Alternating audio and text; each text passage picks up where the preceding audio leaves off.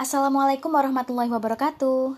Selamat ini selamat apa ya? Karena sekarang saya sedang melakukan rekaman di siang hari, jadi mungkin nanti podcast ini sudah sampai ke teman-teman pada malam hari. Jadi saya ucapkan selamat malam untuk teman-teman semuanya.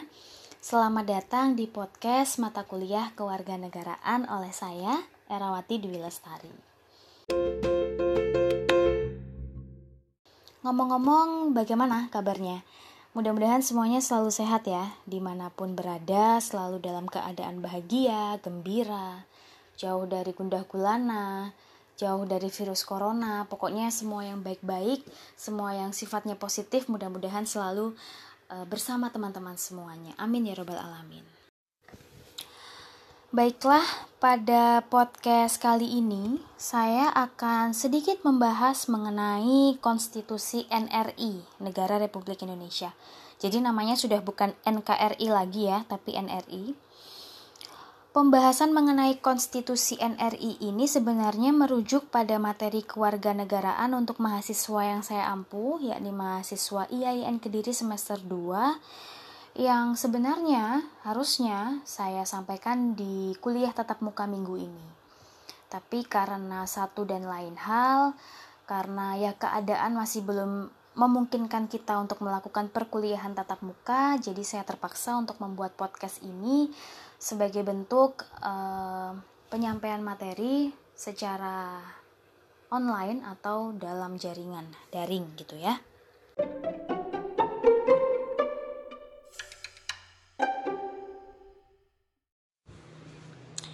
Jadi bicara mengenai konstitusi negara, kita itu seperti membicarakan segala macam bentuk peraturan yang tertulis maupun yang tidak tertulis yang menentukan bagaimana sebuah lembaga atau organisasi itu kemudian dibentuk atau dijalankan.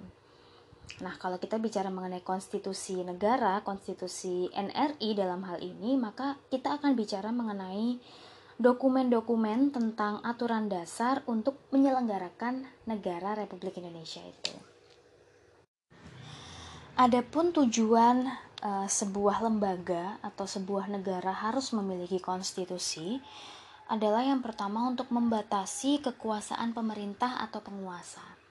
Sebagai contoh, kalau di Indonesia itu kan kita menganut e, sistem demokrasi gitu ya kalau bicara mengenai demokrasi berarti kita bicara mengenai kekuasaan yang dipegang oleh banyak orang. Kalau di Indonesia kekuasaan tertinggi itu berada di tangan rakyat. Nah, kalau kita punya pemerintah yang uh, tidak dibatasi kekuasaannya, maka uh, kita akan menemukan pemerintah-pemerintah yang diktator, otoriter, yang mengekang masyarakat gitu. Itulah mengapa perlu ada konstitusi atau aturan yang yang harus dibentuk guna membatasi kekuasaan pemerintah ini. Pembatasan terhadap kekuasaan pemerintah ini juga dilakukan agar kekuasaan yang dimiliki oleh para penguasa itu tidak bersifat sewenang-wenang atau semaunya mereka sendiri. Jadi kita perlu adanya aturan yang kita sebut sebagai konstitusi tadi. Tidak hanya itu, tujuan untuk uh, membuat konstitusi atau aturan ini adalah untuk memberi jaminan hak asasi manusia bagi warga negara. Ini justru yang sebenarnya sangat penting kenapa kita perlu aturan dalam sebuah negara. Coba kita bayangkan apabila kita tidak punya aturan-aturan yang ada di di masyarakat kita ya selama ini Bayangkan berapa banyak pelanggaran HAM yang mungkin saja bisa terjadi. Misalnya, pembunuhan di mana-mana, pelecehan seksual merajalela, atau penganiayaan yang dilakukan kepada siapa saja dan kapan saja. Itu pasti akan terjadi kalau kita tidak punya aturan yang mengatur tentang hak asasi manusia. Tidak hanya itu, dengan adanya konstitusi atau aturan mengenai hak asasi manusia ini, masyarakat di suatu negara atau manusia di suatu negara itu tadi akan merasakan ketenangan, akan merasakan hidup yang harmonis. Karena apa? Karena mereka merasa ada jaminan untuk hidup mereka, jaminan untuk hidup tenang, jaminan untuk uh, hidup yang nyaman, jaminan untuk berserikat, berkumpul, berpendapat. Jadi, mereka punya landasan hukum yang bisa melindungi mereka.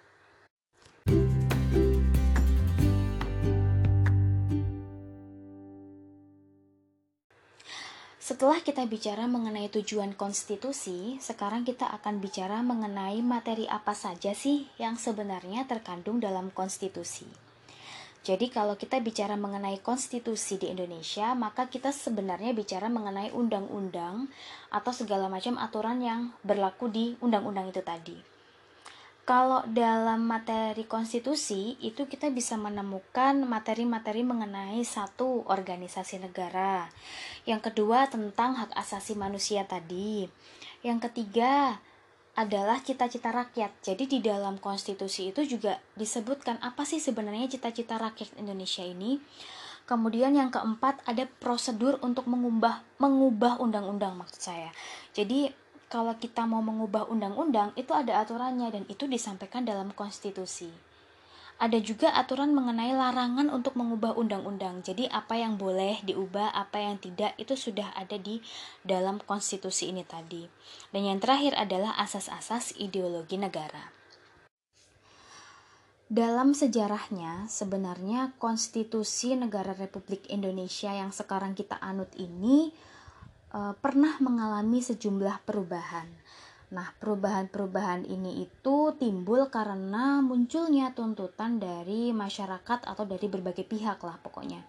Intinya tuntutan-tuntutan tersebut meminta agar konstitusi kita itu diubah atau direvisi begitu.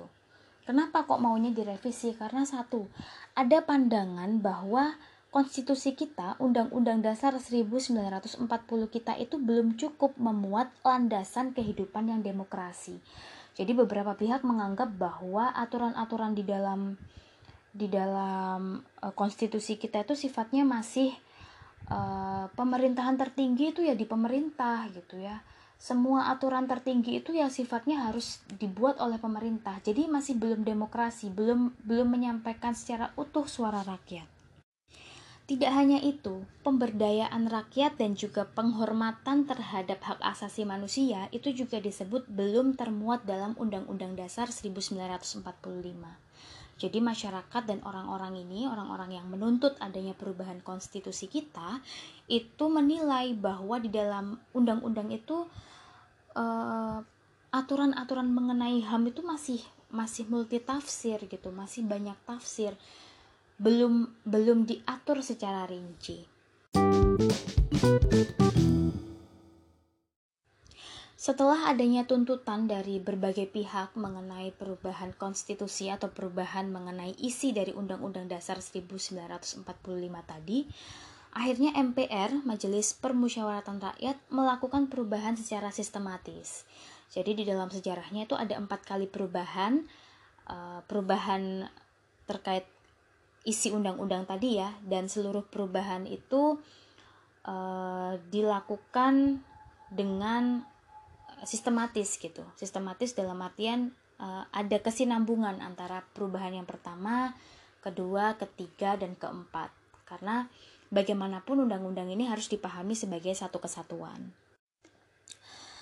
Adapun dasar pemikiran untuk melakukan perubahan terhadap Undang-Undang 1945 itu yang pertama adalah karena kekuasaan tertinggi dituliskan bahwa berada di tangan MPR.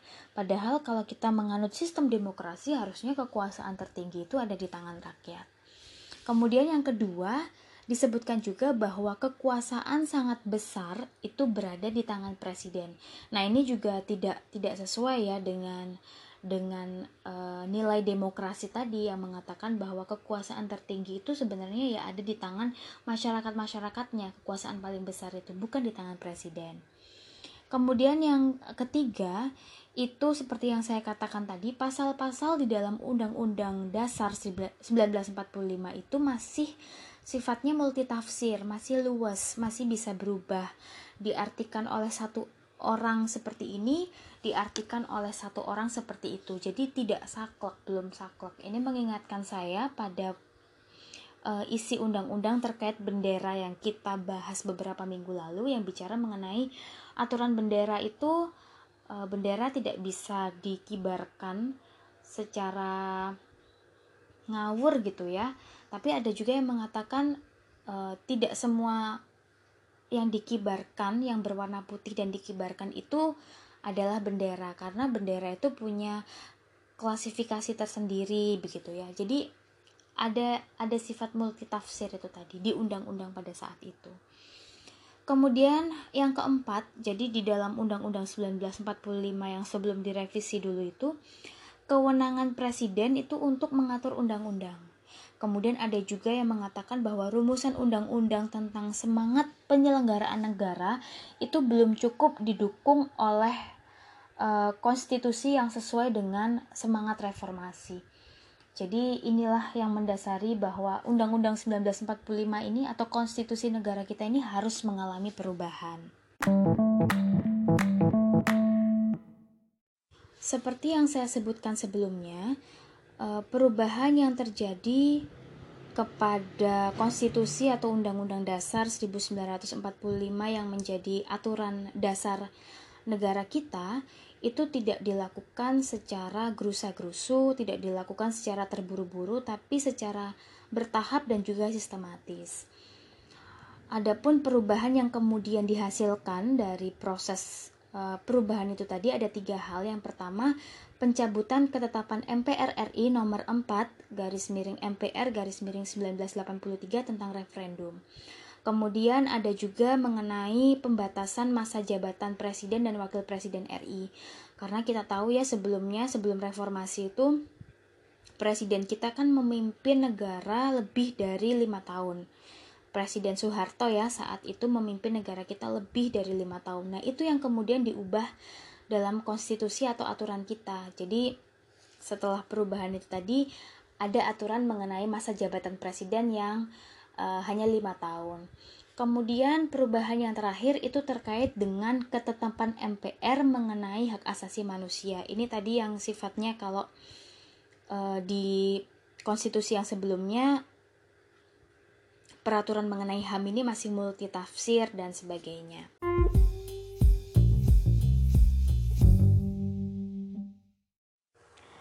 Adapun rincian dari proses perubahan isi Undang-Undang Dasar 1945 tadi dilakukan dalam empat tahap.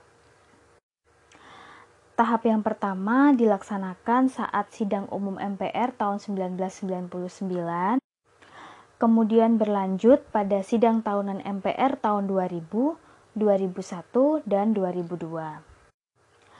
Seluruh proses perubahan Undang-Undang Dasar Negara Republik Indonesia tersebut dilakukan oleh MPR dalam satu kesatuan dan dilaksanakan secara sistematis dalam kurun empat tahap tadi.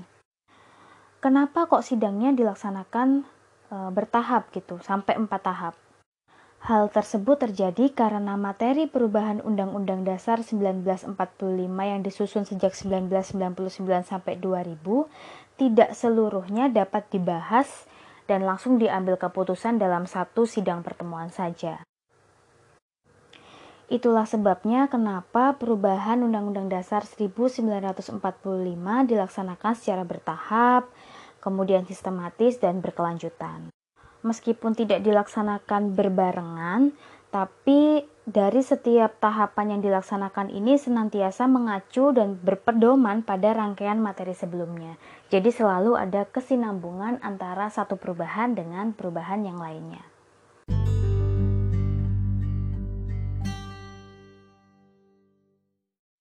Itulah tadi sedikit pembahasan mengenai materi Konstitusi Negara Republik Indonesia yang bisa saya sampaikan dalam podcast ini. Mudah-mudahan uh, bisa diterima, bisa dipahami oleh semua teman-teman yang mendengarkan. Mudah-mudahan juga apa yang saya sampaikan dari awal hingga akhir tadi bisa menambah wawasan, pengetahuan, atau menjadi sumber referensi bagi teman-teman yang ingin belajar tentang konstitusi negara Republik Indonesia atau uh, belajar mengenai mata kuliah kewarganegaraan untuk perguruan tinggi. Terima kasih sudah mendengarkan. Sampai jumpa di podcast saya selanjutnya. Wassalamualaikum warahmatullahi wabarakatuh. Sampai jumpa.